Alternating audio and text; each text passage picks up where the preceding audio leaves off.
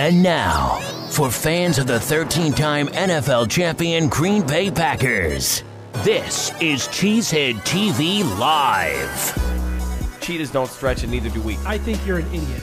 And I mean that with the most respect possible that I can give to an idiot. Packers Hall of Fame quarterback Jay Cutler. Jay Cutler.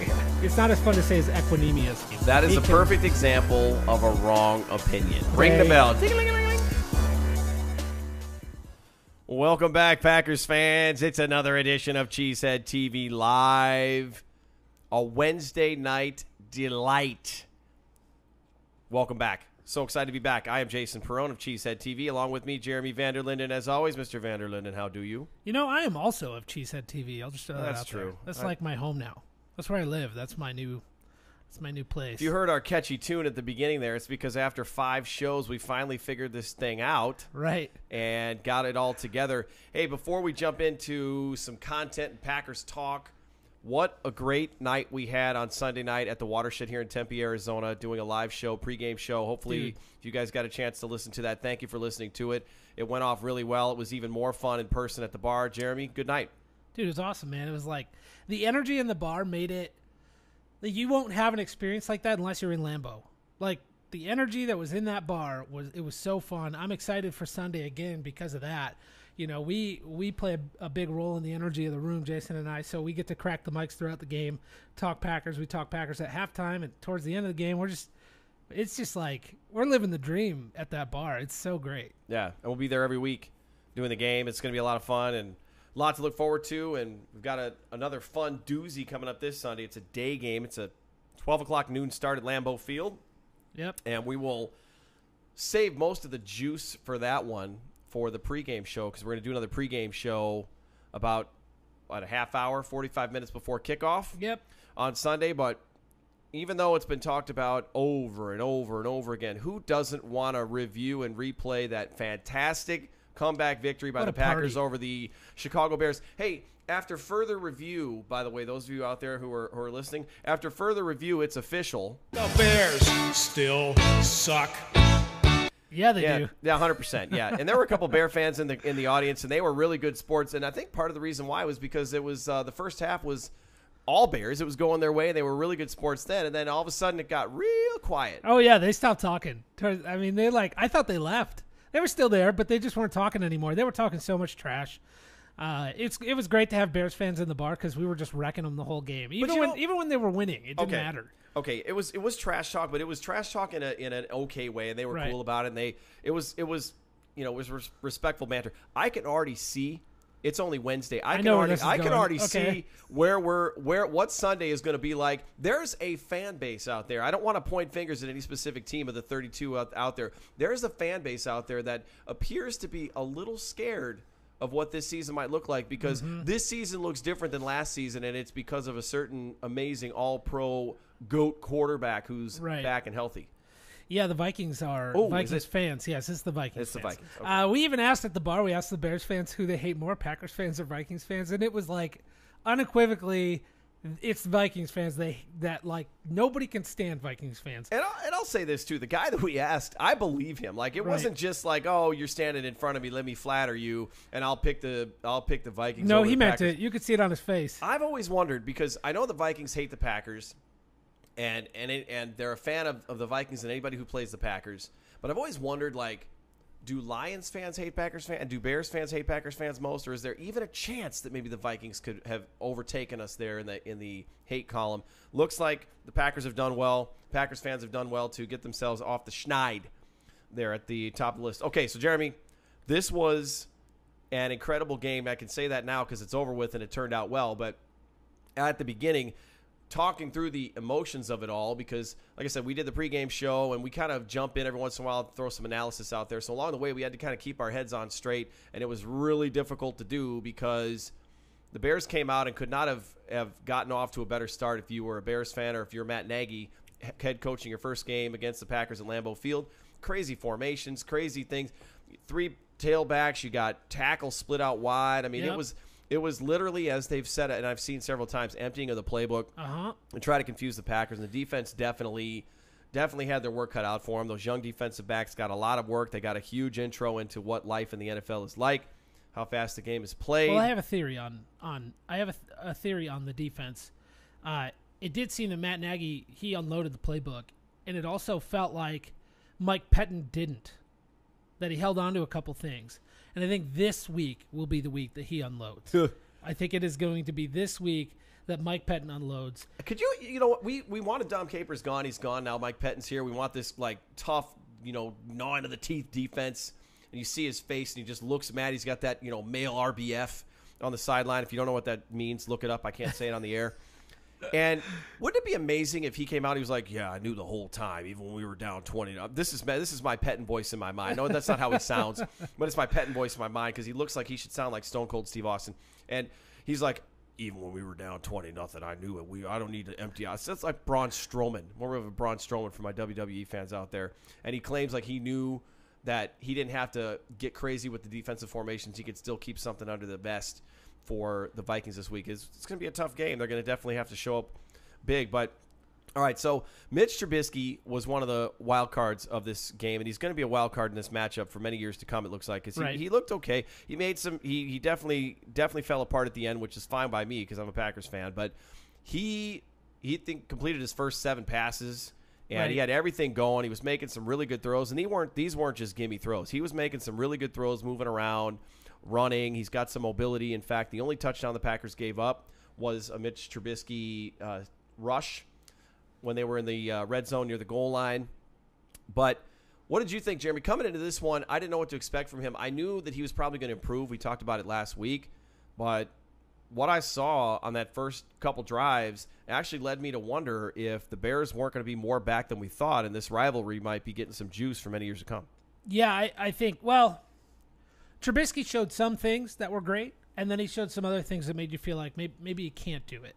You know, like he, he did melt down as the game went along. There was one thing that I was really impressed with in his game. Like he, he wasn't good by, by any means, but there was one thing I was really impressed with. He protected the ball. He didn't make any mistakes that would turn the ball over, and I expected him to, to turn the ball over twice. So I was a little disappointed in the defense on that.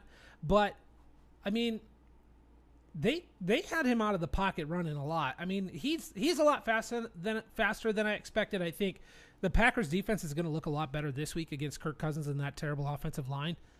Against the Bears, Trubisky's got some wheels. He was able to get out of the way, especially guys like Muhammad Wilkerson couldn't chase him down. See, that's the thing is, I think we learned, and the Packers probably learned that in the future they're going to have to keep somebody nearby to keep an eye on Trubisky when he rolls out because you did. You had Wilkerson, you had Mike Daniels. I mean, they're going as fast as they can. Mike Daniels was trying to get to the edge. I mean, he was very active in this game. He didn't show up on the stat sheet, but he had a pretty active night, just trying to get move around and get around. Not the way you want to attack a mobile quarterback or a, Right. a- at least a guy who's a lot faster than a, a defensive lineman. So you live and you learn. As far as the turnovers go, wasn't until later in the game. I mean, there was that one pass that he threw over the middle that Blake Martinez got a hand on, and it looked like if he didn't touch it, Jaire Alexander had Allen Robinson blanketed, and he might have been Right. able to undercut that, and who knows what happens from there. Uh, Jaire you know, has had two passes now. I mean, the one with Amari Cooper and then that one with Allen Robinson, where he was actually a good position, but the guy went up up and got it. And it does concern me a little because I think his height comes into play there. That that he's short and it makes it easier for those big guys to go up and get it. He was in great position, but he wasn't long enough to break up the pass. And I think that to me is the the biggest concern with Alexander because other than that, he looks great. He looks great. I don't like when he has to go up against a guy like like Robinson, who's No, but that's not what he's there for. He's not there to be an outside shutdown corner. You got Kevin King, who's who's your cover guy like that, and I think King had some responsibility on Robinson, and Robinson made a couple catches early, and I was like, man, is this this going to be like the signing the Packers didn't make that's going to come back to haunt them? There were so many of those storylines coming into this game, and we're already jumping around, but it's you know there's so much of this has already been talked about, but you've got Allen Robinson, who apparently was going to choose between Green Bay and Chicago. He signed with the Bears. But Packers signed Kyle cornerback Kyle Fuller to an offer sheet. The Bears quickly matched it. Vic, Yeah. Fa- Vic Fangio apparently was on the wish list of many Packers fans. Who knows if the Packers actually had interest? They only interviewed Mike Pettine. So, and then of course, obviously the the we haven't even gotten the one we haven't even gotten to is Khalil Mack. So coming into it, the Bears fans and they they were talking their smack all week. Oh, Hey, yeah. we won the preseason, and it's like you know, come on, how how are you new? Do you honestly want to wave a preseason trophy flag? Is that what Right. we've what we've been reduced to? It's been so long since you've had anything banner worthy that that's your like you know That's where things thing are you're going. gonna toot your horn on. Right. Uh, yeah, they're Bears fans. I mean, what else are they going to toot their horn on? Uh, we, Fair. We have a Super Bowl, and we went to another one with a with Rex freaking Grossman.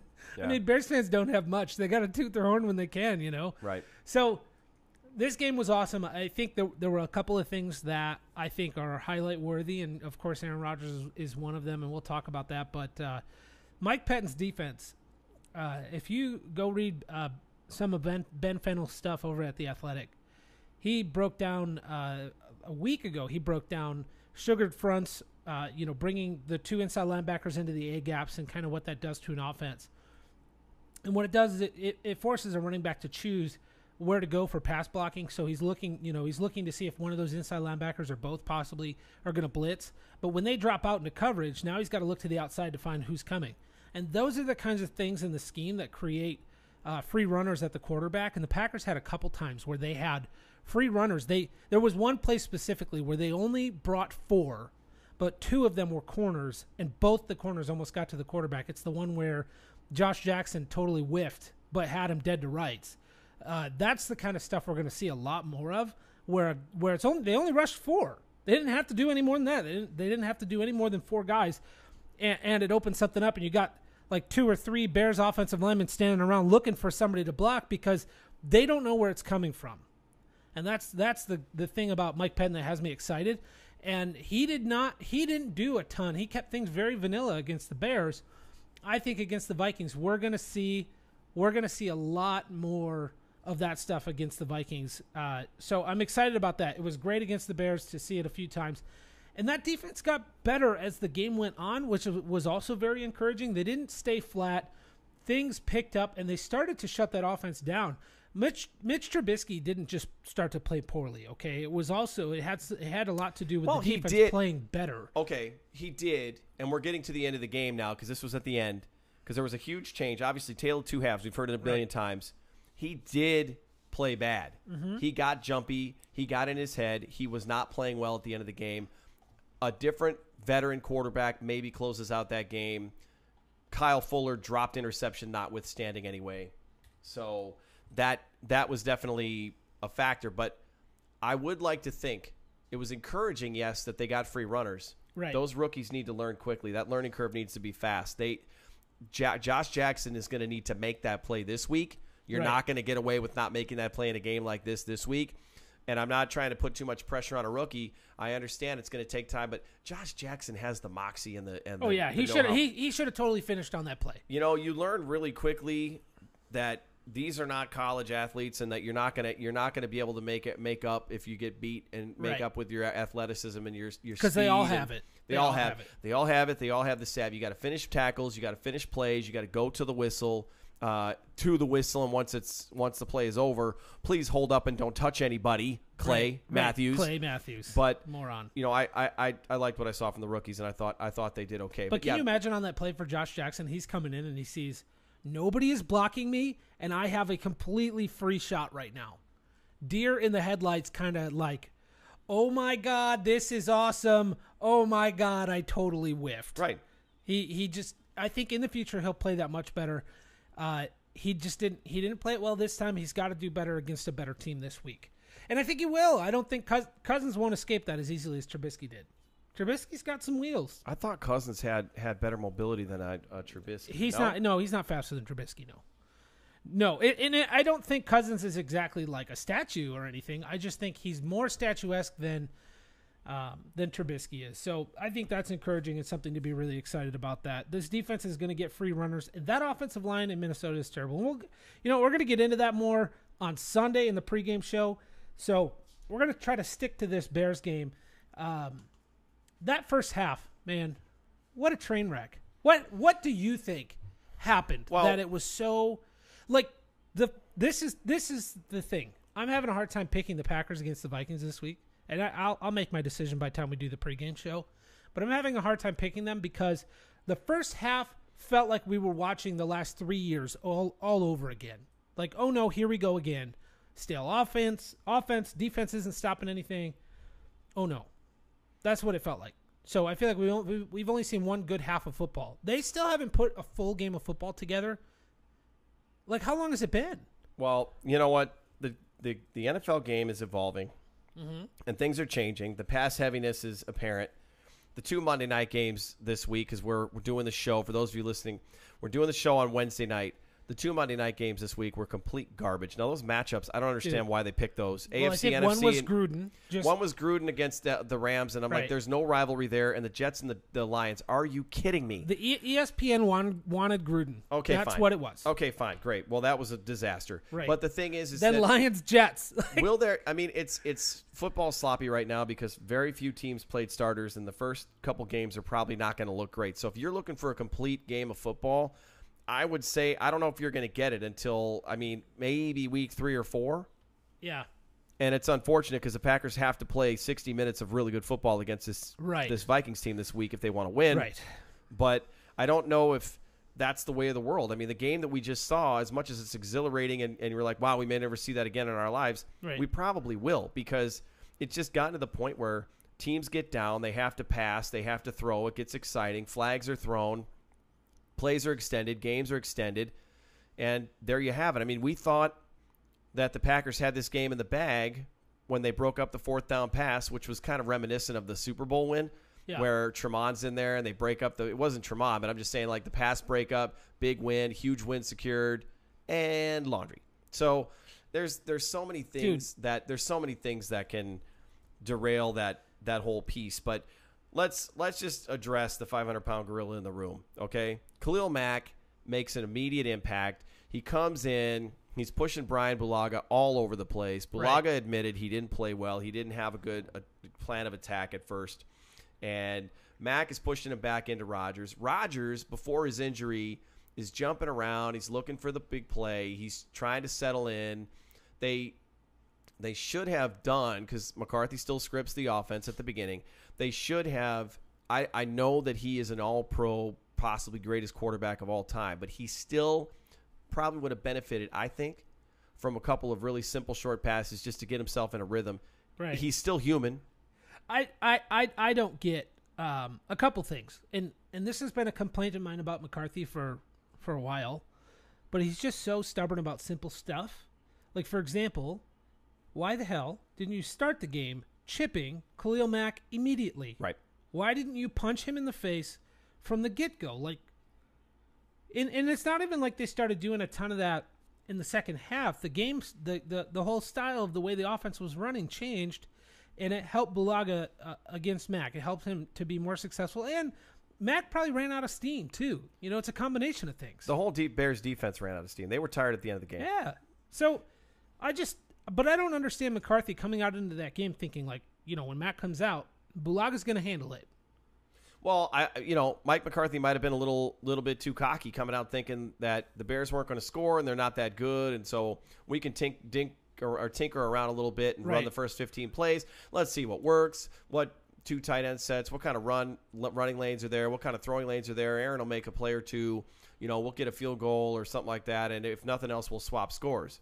All of a sudden, it's 10 nothing, Right. and the Packers don't have any points and they have nothing to show and then your it. quarterback goes down. And then, of course, the Rodgers injury, which is a, a totally different. Panic attack. A totally ah! different story, Dude, it but- was so. T- I was like, So listen, Losing so, it. so because everyone wants to know, you know, I, I mean, you know, you put yourself in the in the shoes of a Packers fan who just a week before this game were expecting to wake up to the news that the Packers had just acquired one of the next Right. greatest defensive players next to you know who, and I'm not even going to make the comparison because there isn't a comparison. Only to find out that he's going to the Chicago Bears, and now he is lighting up our offense and ruining our Sunday night. Is Right. it? How deflating was that to watch?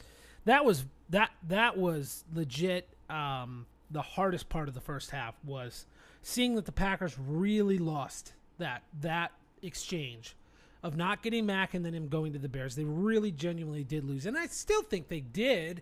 But when he was beating the crap out of everybody and and taking the ball away and then scoring a touchdown, that kind of stuff. Um, it made it really hard to enjoy any football because you so badly as as a Packer fan, you want to see the Bears lose, yes, but you want to feel better about not getting Mack. So the hope is that he gets shut down or he doesn't play that well, right? Well, he played. He was pretty damn good for that whole first half. So it didn't feel great, man. It was it was really tough. It was really tough not to have a meltdown. Twitter had a meltdown. Twitter lost their mind. Twitter was tw- Twitter almost died of a panic attack and and a heart attack and any kind of attack you can think of. Twitter was losing it. he was all over the place, but I think obviously you've got the injury, which is a whole nother section of our Right. conversation in and of itself. I, I'm with you. My biggest point to make is where on earth is this fantastic blocking tight end that Right. you brought in in free Yeah. agency to help Chip, and he's a great blocker. Why do I not see an 82 on the field? He's Right. 82, right? No, that's that's uh, Uh, J'Mon Moore. Yeah, that's J'Mon. Marcedes is he's 89. Why do I not see Marcedes Lewis on the why? What are you trying to prove, McCarthy? Like how many snaps did he even play? Because it felt like I didn't see him at all. He got in there in the kneel down. He got in there on the kneel down at Well, the end of the good. game. That's good. Okay, good. Or the okay. last play of the game where it was a run and that was they ran out the clock. I mean, I, I can't I can't tell you. I have no idea. The only thing I can say is if you put Lewis in there as a chip blocker, you're taking a receiver off the field. Do you really is your formational game plan so so stuck that you can't afford a second tight end at all on a couple of plays. On third down, at least on third down, you can't bring Lewis in there. You can't get it done with the Bears secondary. If there's a, a an area where you can exploit on that defense, it's not up front; it's on the back end. You can you you can't make something happen with Davante Adams and Geronimo Allison. I, I just don't. I, I didn't understand that at all. Marcedes Lewis. Care to guess how many snaps he played? I, I want to say four. Well, I don't know why that number is stuck in my head. Seven. Oh, Seven mother. Seven. Seven snaps. If Seven. I if I if we told you listeners out there that by the before the game started, by the way, Marcedes Lewis is only going to play seven snaps, what would you think? I'll tell you what I would have thought. Oh, great, Marcedes Lewis got hurt early in the Right. game and didn't play the rest of the game. He had seven snaps of 60. Lance Kendricks had 19. Lance Kendricks played more than Marcedes Lewis against a team who has a pretty damn good defense and brought in Khalil Mack to play against your Packers, and you didn't put him on the field more than seven freaking times. That is unbelievable. I don't know. That is unbelievable. I'm losing my mind right now. I- uh, there it is. I that- felt, I felt, I is. felt like, listen to me. I felt like, I felt like I just missed it. You know, like I didn't want to say like, oh, it seems like he didn't play very much because I felt like maybe I just missed it. No, McCarthy, he didn't play very freaking much. Are you kidding me? Right now, seven snaps. Khalil Mack's coming to town. We brought in a great blocking tight end, but you know what? He looks much better on the bench. He's holding the Gatorade. He's doing really. You know what? Marcedes Lewis, you mixed the best mixed berry Gatorade on this team, and we need you to stand back there and make that mixed berry Gatorade. You're only playing seven snaps tonight. Why do I feel like if Trevor Davis wasn't hurt, that he would have been activated before Marcedes Lewis in this game?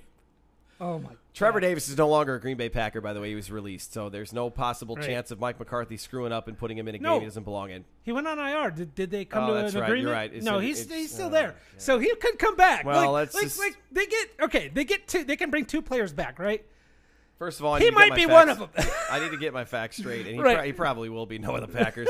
all right, unrelated, completely unrelated, but let's take a little break because we got to give some love to the listeners. We have we have a question from Owen who says, "Would you trade for Bell? He means uh, means Le'Veon Bell Yep. to take pressure off of Rodgers. the The issue is not the lack of talent at the running at the running Right. game; it's the game plan. Now, okay, You got Aaron so Jones coming back in week three. Let's look at that from both sides.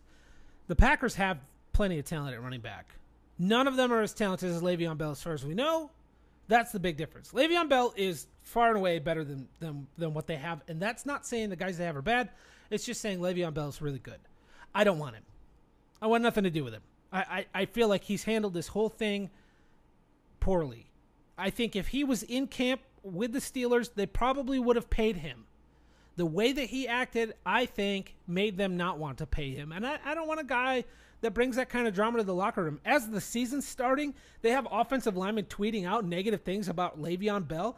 No, hell no, I don't want a guy like that on my team. The, the season's starting. This isn't time to talk about Le'Veon Bell and his contract issue. That's not the kind of guy I want around. So great, he would make the team better. But you know what? Aaron Jones, I think, is is pretty good. And we're, I think we're uh, next week uh, against the Redskins. We're going to find out. You're missing. You're missing the obvious thing here. Which is if you would make a move for Le'Veon Bell right now, and you missed out and got outbid for Khalil Mack in a position that would have possibly transcended you immediately to the top of the power rankings, I don't.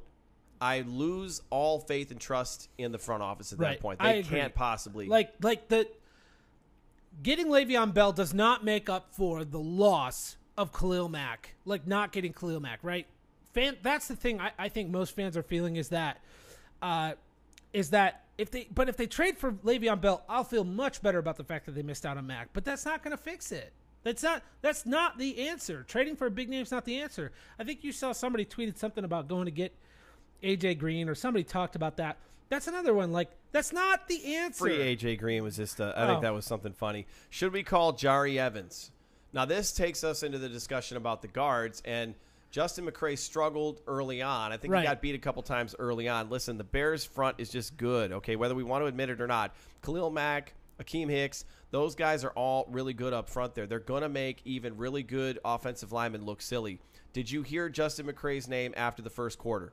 No. No, I, I'm bringing up the uh, Pro Football not, Focus uh, he's ratings. not. He's not fantastic. He's not outstanding. You know what I hope Justin McCray can be. You know who I hope he can be, Jeremy. Give me Daryn Colledge. If he can be Daryn Colledge, I Oh, am shit. fine. I am fine. I don't like Daryn Colledge, so I don't like the comparison. But I get what you're where, where you're coming from because If he can be that as an un- that, that's, as an undrafted right, that's agent, fine. I- Right, that's a Uh, win. So looking at the the Pro Football Focus ratings, and I, I know that's kind of a hot button thing. Not everybody is fully on board with Pro Football Focus. I am. I think it's a great tool. Uh, he was the second best lineman on the team. It was David Bakhtiari, got an 84.1. Then McCray at 68.4. Then Taylor at 66.6. Uh, the worst on the team was Bulaga at 58.8. Yeah, and Bulaga is probably because of some of the early. Well, uh, and he, you know he played against Mack a lot, so I mean I understand it. Linsley was uh, fifty nine point eight, not a not a great game for uh, Bulaga or, or uh, Corey Linsley. So no, I, I don't. According to Pro Football Focus, though, and they're not they're not the Bible. It's a right because they also gave Aaron Rodgers a sixty four point two. and they also gave him a negative grade after the Kansas Right. City game three years ago when he uh, lit the world on fire. No, it's a it's a great tool. It's not the end all be all. That's for sure. it's a tool, but sometimes it's toolish. no, I think yeah yes. So, so to, to, to circle back here, Jahri Evans is is the break glass in case of emergency option Agreed. Mm-hmm. right now. He's not. You don't need to sign him right now. If you do, you have to cut somebody else. And I think they like Alex Light and they like some of the other, you know, Guys young that they guys have that, that- they have, yeah. and and that's what they're rolling with. There's a reason why those guys made the roster, and and some of the other guys didn't. They put Look, Murphy I, on I wouldn't reserve. be and- opposed to ha- I wouldn't be opposed to having Evans Oh, around. no, I, just think he was he was okay, but Right. you need you need some speed and athleticism. And I, and I like the idea convinced. of sticking with McCray because let's let's just get settled in with this, and by the end of the season, he should be pretty pretty good. I think he had a decent game. Yes, it, wasn't perfect, and yeah, it was kind of ugly in the beginning, but he balanced things out and played pretty well by the end of the game. Let's give him a little more time. I like Jahri Evans. It was nice to have him last year, but that I don't know that that's the answer right now, and that's not necessarily the problem they need to solve. Well, here's the good and bad of it. This coming week, if it's an unmitigated disaster right out of the gates and Minnesota is in Rodgers' face all day because the right side is weak, we know we have a problem and maybe there is an issue at right guard and we have to figure something else out for the McCray situation and for him being in there. That's the bad news. The good news is we learned right away in week two we can address it and get whatever the solution is or whatever the other solution is in there and give that time to gel with the entire line, which again, like we said last week before anything even kicked off, these guys got to stay healthy. Bakhtiari got a game ball from me in my game ball column after the game on Monday Right. The tackles and the offensive linemen don't show up on the stat sheet, so it's really tough sometimes unless you have a keen eye to know it, whether they played well or not. You can look at Pro Football Focus, but again, I don't know if I totally trust that metric by itself. I just know that I didn't hear Leonard Floyd's name not one single time. To me, that's a game ball right there because it gave the quarterbacks time to throw, both Kizer and Rodgers. Uh, Kizer obviously made a couple tough decisions that cost us some points, but Right. David Bakhtiari definitely didn't hurt his case as one of the best left tackles in the game with his performance in this in this one. All right, so Sean has a question in the chat. Any reason for optimism regarding the outside linebackers? Why, yes, sir. I have some for you. Actually, Zach Kruse has some for you, to be specific. Uh, Packers got nothing from Clay Matthews, and they they're still on this list. Potentially a good sign. It's ESPN's uh, percentage list for let's see what it says. Percentage of dropbacks where defenses applied pressure. The Packers were one, two, three, four, five, six, seventh on the list out of the whole league. Seventh for Seventh pressures when the quarterback dropped back. Yep, seventh best in the league for pressure without Clay Matthews playing well. So the no, not specifically. I don't have an encouraging thing to tell you about outside linebackers, but don't forget about the outside linebackers as the thing that you think about when you think about pressure because this defense isn't predicated on that. Yeah. The scheme is going to create pressure. We're going to see a lot of pressure from different stuff. Now, Clay Matthews played like garbage. Clay Matthews played like a giant douche. Okay, Didn't have a good game. did not have a good game. Like probably one of the worst Clay Matthews games ever. I still think Clay has some in the tank. I think he bounces back. That is not the end of He's that. not. He's not going to be that bad all season No, long. And, and no. and he listen. If there's one guy on the defensive side of the ball that I expect to come into a game knowing new rules and ready to abide by those new rules, yeah, it's a 10 year vet right. who's been in Pro Bowls. Like, come on, bro. You, you're not stupid. I forget who said it. Maybe it was my brother. It might have been you. Something like that was Clay trying to become the Claymaker again. Like that was him just letting it all fly because he wants to he he wants to make that big impact that makes him Well, who we all believe that he is. That wasn't me. It- it- it- the, the idea was that I heard was, was that there was some frustration. Maybe he was frustrated. Right, he had a bit. He's been having a bad But game. you're really gonna you're really gonna screw up what I mean, you could have ruined the best the biggest Comeback. comeback, fourth quarter comeback in the Right. 100 year history of your franchise.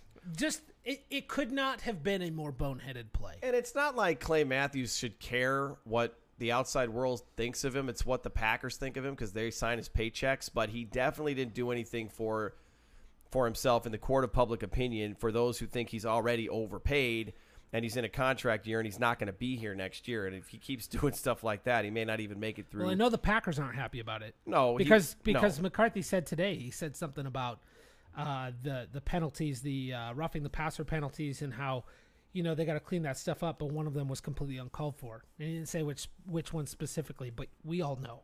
We all know that it was you, Clay Matthews. You were the uncalled for idiot uh, to make that play at the end of the game when it's like that was fourth down, man. Broken up pass, fourth down. That you brought the pressure. Trubisky threw it. It didn't work out, but you still made a boneheaded play and wiped it all out and gave them another shot. This is week one. If Mitch Trubisky improves and does as well as he could possibly do later this season, if that sta- same game happened and that same situation Mm-hmm. happened, maybe the Bears close it out. right. Yeah, you give them another four downs. Big mistake and Dude, never do it because after, right. after after that penalty, the Bears converted another first down. Right. After that, and that was when I started thinking to myself, like, I don't believe. I I, I, went from believing to I don't believe now. I, I this is now the energy is all going towards the Bears marching Right. down and kicking a, a field goal to steal this one, and it's going to be another stolen victory. Basically, anytime the Bears win at Lambeau, it's stolen. It's not legit ever. Right. You know, come on, Brett Favre's retiring. You're not supposed to win that game. You stole it, completely stole it. That one of the few times the Bears have actually beaten Aaron Rodgers as a, when he started and finished a game. So we I don't know if we even want to talk about DeShone Kizer. Maybe we do a little bit just because we finally saw No, him we in some live. should. We saw him in some live game action. So Rodgers gets hurt. Now up to that point, the Packers offense had done zilch. Okay, Kizer comes in. The first couple snaps, he actually moves the ball. He actually moves the ball better than they had all night long. He's getting the ball to Adams. He's throwing quick passes. And I turned to you and said, "Hey, they might get into the end zone. They were in the red zone there. I'm like, they might actually score a touchdown here. I, you know, we're all thinking field goal. This is a good thing. And then Khalil Mack happened. Fumble. Uh, DeShone Kizer fumbles. Mack recovers his own. They they uh, turn the ball over, and then on the next series, Kizer comes in. Again, Mack is still pushing Bulaga around, and for reasons I will never understand, Kizer decides to slide right over to where Khalil Mack is located, and in an attempt to throw a dump off or a screen, to Ty Montgomery, throws the ball right to Khalil Mack. You can't possibly argue you didn't see him. Okay, listen. I I actually think I went back and watched, and I actually think that that play is more on Mack being awesome than Kizer being bad. However, that doesn't mean Kizer wasn't bad. He was pretty bad. Like he showed some flashes of, of stuff that we saw in the preseason, and, and then he showed exactly what he's been struggling with since he's been in the league. He can't he can't put it in the end zone. His red zone play is terrible, and I I kind of wonder. Now, don't hate me and don't um, don't at me. I'll say that. I kind of wonder if it would be better right now, for now today, if Tim Boyle came in and played.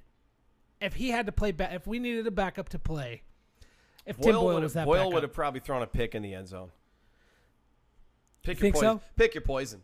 You know, at least hey, at least when Kizer threw the pick, I think by the time they they tackled Khalil Mack, he was he was um, inside the twenty five. So I still take, think Kizer's result would have been better than the pick in the end zone, which I inevitably think Boyle would have thrown. Listen, I just I, I, I just disagree because Boyle has a has like Boyle could be playing on his own one and launch a touchdown with that cannon arm. 99 attached yards to in the air. Right side. yes, exactly. Pinpoint shot uh, to Jeff Janis somehow. He's Some miracle only- happens. Jeff Janis only- appears out of nowhere. He's the only other quarterback who can go toe to toe with Aaron Rodgers in the throw the ball in the net competition in training oh camp. Oh God, I, I I really like Tim Boyle. I, I don't think he's a better athlete, and I don't think he's a better quarterback than Kizer. But I still think like if they needed a backup, they could put either one of them in. I think it would be equally as risky and equally as well. The the the result will be equally as bad. Let's just say it that way. Right. So you're right. Pick your poison. Well. I mean, if I'm picking my poison, we just saw Kizer. I think the next time a backup goes in, I want, I want to see Tim Boyle go in because it would be more fun. Uh, I can the, tell- the I- way that he launches the like he gets on the field. This is how it felt in preseason. Tim Boyle walks out of the field, and you're like, okay, Tim Boyle's turn. And we haven't seen him play in preseason yet. And then it was like, oh my god, what is happening? Like every play, oh my god, it's like 40 yards every play. What the hell is happening? 50 yards. He's just like launching the ball every single play. That's Tim Boyle's. That's just his mo. He just he just fires them out the cannon. That's it. So I think he's a lot of fun to watch. And if I have to watch a shitty quarterback play football, I'd rather watch the one I enjoy. Okay. Well, that's not going to happen. The Packers gave up too much, and, and DeShone Kizer wasn't awful. So I don't think if Aaron Rodgers gets hurt, that you know that, that's the old adage. They're screwed anyway. So what difference does it make? You you you go with who you got, and you stick with Kizer, and just realize that you're not going to win a ton of games and start Right. prepping for the draft. But fortunately, that didn't happen. Okay, so Aaron Rodgers goes into the locker room, and Right. I, let's I, let's am thinking. hold uh, on, no, let's let's get on it here. Yes, this is it's. I want I- I want to I want to hear about Aaron Rodgers. The, I uh, I I had to keep my composure because we were at the you know we were at the bar and we were trying to be the face and the voice of reason. But I literally was sitting there thinking to myself like, it it becomes work. It I know now what kind of work it is to try to analyze, talk about, and write about a Packers team that does not have Aaron Rodgers Oh, yeah. on it.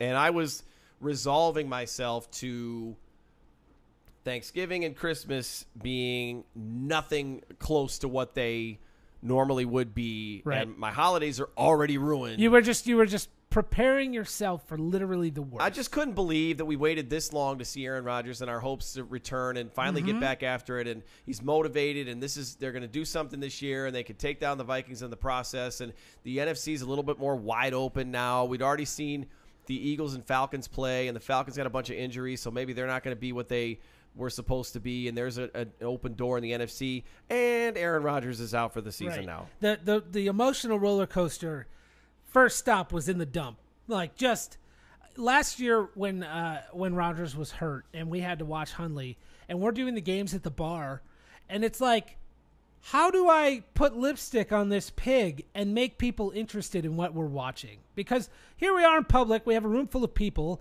Packers football is just not good. And we live in Arizona. At the time, it's like 75 degrees outside and super nice.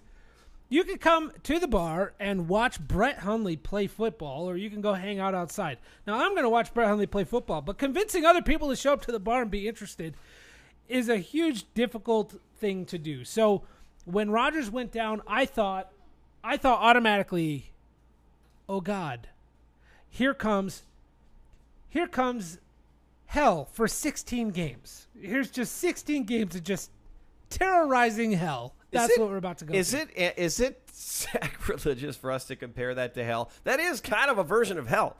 Not having Aaron Rodgers is, is just it's it's bad. So I through the through the halftime, you know, I'm looking at Twitter and there's updates and we don't know what's going on and there's nothing being released and we have no idea whether he's not he's, his return is questionable, which is the standard answer when the Packers get uh, you know whether it's a, a you know a hangnail or it's a broken bone, the return is questionable until further notice. So Rodgers, I get a text from a friend of mine who's at the game who says he's out here, he's throwing, he's warming up. I'm like, that Woo! means to somebody who's not there, me, Right. that means he's in uniform, he's on the sideline, and if he came out of that tunnel in uniform, he is playing. Oh yeah.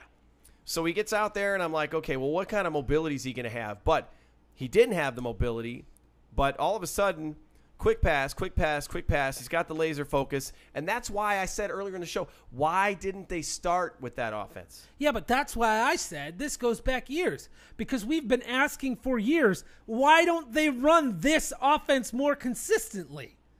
But they came out in the first half and looked like that offense that we have been dying to see go why? away. Why do you have to be so tricky? Why do you have to come out and be so fancy and, and overthink it? I thought they went through the playbook. That when the game started, that was my my thinking. I thought you redid this. What is happening? And then it looked like it has for the past few years. And then they come out in the second half and they have to change the way that they play, and it's awesome. Remember, maybe it was last year. No, it was two years ago. So Rodgers was was was healthy and they were struggling. It was when Jordy was out for the year when they finally started having success was when they went to quick passes, short passes, slants, crossing routes. They did shallow stuff. And it was all very fast. And that's where they started finding the most success. And I thought at the time, hey, they found their thing. They're going to use this a lot more. McCarthy went away from it as soon as Jordy came back. And then, they started that season six and zero or five and zero, and then they got trounced on Sunday Mm-hmm. Night Football. But they started out good. That was the season where Rodgers was could do no wrong. James Jones was there. Right. Jordy was out. Like you know, that was was that the season where at the end when they struggled, the big the big theory was the receivers can't get open. Yes. they're they're That's trying to exactly ISO it. route it. Yep. And I heard that was kind of again the thing. McCarthy can't get his his lame, stubborn butt, and these are the words of others, Right. away from those stupid ISO routes instead Right. of trying to combo it and rub and just do some of these other things. It just you've got Davante Adams who's phenomenal at getting off the line. I saw a snap or I saw uh, uh, Dusty Evely put a screen grab or a gif up there of Geronimo Allison running Kyle Fuller completely off the screen on a route. Like Geronimo Allison, you've got receivers that can separate like quick throws. And by the way, Minnesota has to know it's coming. If you don't go quick throw this Sunday, we're we're going to be having a really rough conversation next week. right. Yeah.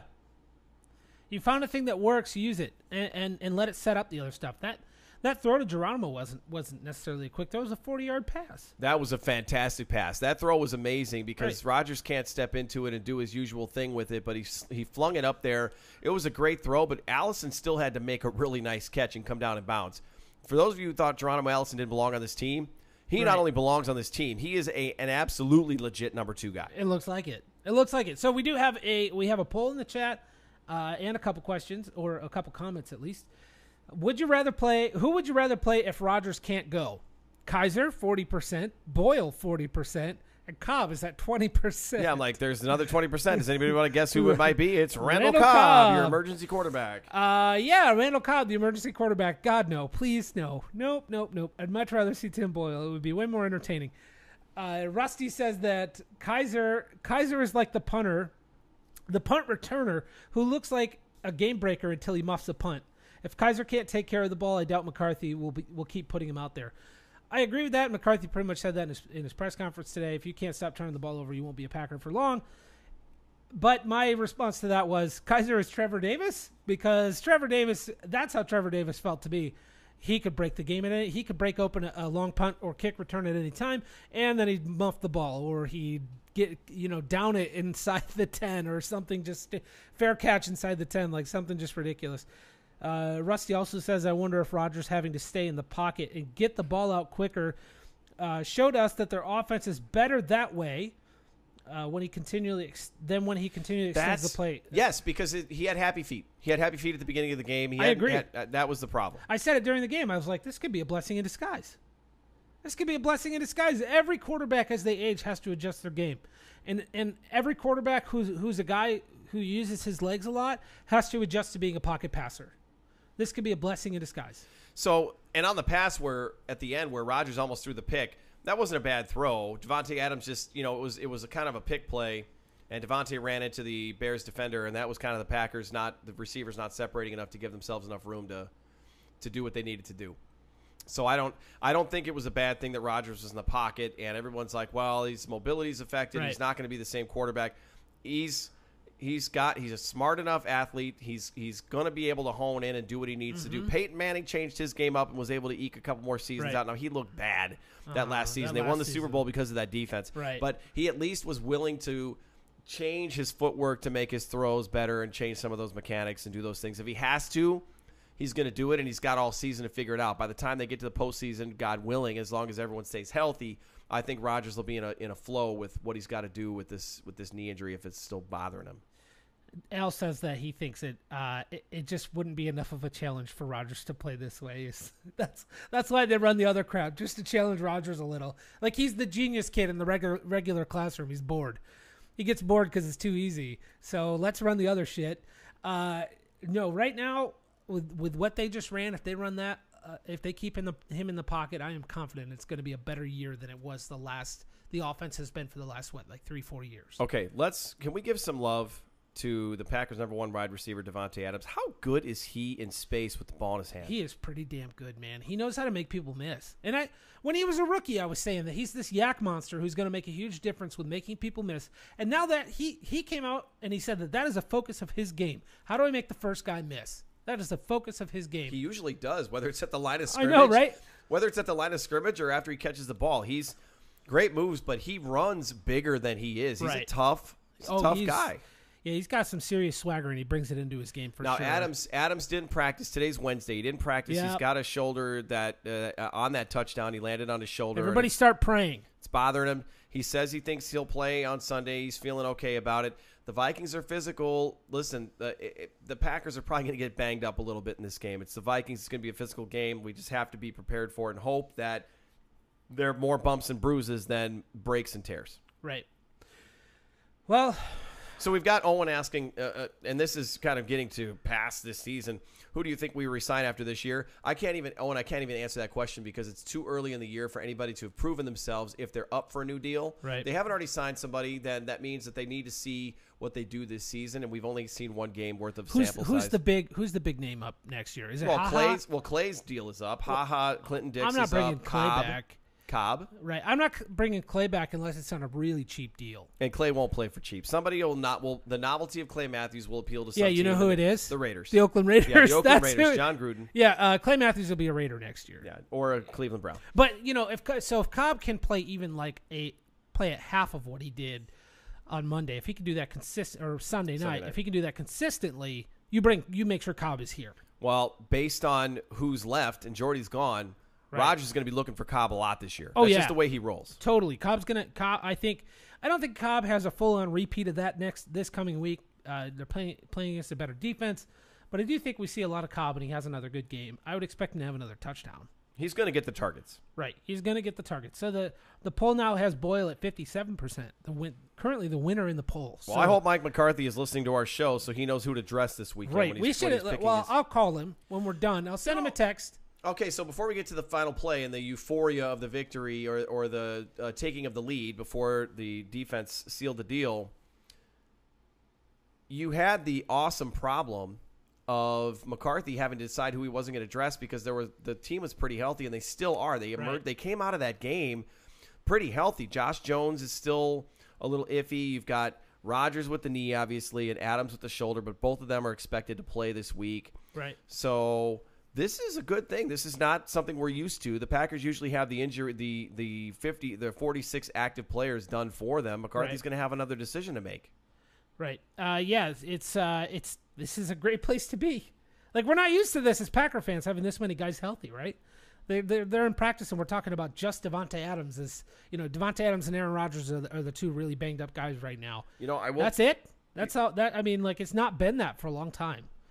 So, well, no, and how, hopefully it can last. I mean, Right. Owen says Jimmy needs to get involved. I can tell you right now, the Vikings already know the Packers want to, To get, get Jimmy, Jimmy Graham involved. involved. and they are going to take him away. This is going to come down to Geronimo Allison and Davante Adams Mm-hmm. against Trae Waynes and Xavier Rhodes closed. And Xavier Rhodes is in the conversation for one of the best corners in football. He can cover one on one, and it's going to be a street fight to try to complete passes in this game. so it's Don't it's- worry- It's, don't I don't, worry I don't about- think I don't think this is gonna. This isn't Jimmy Graham's breaking out game. If it's gonna happen, I think it'd be more in week three. don't worry about Jimmy Graham. He'll have his day in the sun. It, it could be this week. I I doubt it. That defense is is, is just so stacked. Uh, I doubt it's going to be this week. That Does he- somebody slip on the turf? If someone slips on the turf, sure, Jimmy Graham could have a great. No, I think I think Jimmy Graham will. He there were a few times where he was there were a few times where he was open, uh, and and they just didn't see him. So I mean, Jimmy He Graham's caught- gonna You he's got, you got it up there. What was what was the the final the line on on Graham? I've got it here too. Uh, Graham had two catches, four targets, two catches, eight yards, and one of them only went for one yard. So not not what you'd expect from Right. the guy that's supposed to be the savior of the offense from a receiver standpoint, and somebody's going to be a big red zone threat. But Right. the Packers. Two of their touchdowns were long touchdowns. They weren't in the red zone. Right. And Davante Adams doesn't need Jimmy Graham. All right, Uh, well- well- he's well- bionic. you know we're at our hour mark, so we should get out of here. But I do want to say, uh, Rusty's last comment I think is is worthy of talking about. Uh, let defenses take Jimmy Graham away, single coverage on at least on a couple of receivers that way. That's right, and that means Jimmy Graham did exactly what you want Jimmy Graham to do. He took the attention away from other guys, and other guys had a good game because Jimmy Graham is on the football team. That is exactly what you want Jimmy Graham to be. So either he's lighting up defenses, or other guys are lighting up defenses because Jimmy Graham's there. please fans remember that it's not always about the stat line and if they catch a touchdown pass Right. and what shows up in the in the numbers and how many catches they had sometimes the intrinsic value is intrinsic the right word to use of that he it's don't know, what he did near the ball but it's that he, he took something he opened up opportunities for Right. someone else okay we got to talk about the last play so Okay, where yeah. you know the, the the packers are driving and Rodgers gets the ball to Cobb, and I'm like, okay, they got it. They have to score a touchdown. Obviously, they can't kick three. They got to keep the ball moving. Rodgers gets the ball to Cobb, and I'm like, okay, we're finally at midfield. Let's just get smart with what we do here. Cobb turns around and starts running, and I'm like, okay, he's getting some more yards. This is this is good. Okay, all right, good. They're you know they're getting into Bears territory. The offense is going to start to click, and then he just keeps running, and I hear the the you know the roar in the bar is getting louder and louder, Louder and I'm and like, and I'm like, I'm thinking to myself, am I watching the Packers defense from like 2012? Where in the hell are the Bears defenders on this thing? Randall Cobb is not a burner anymore. And in fact, he's running really slow at the end. He ran out of gas. I thought he pulled his hamstring. I asked you.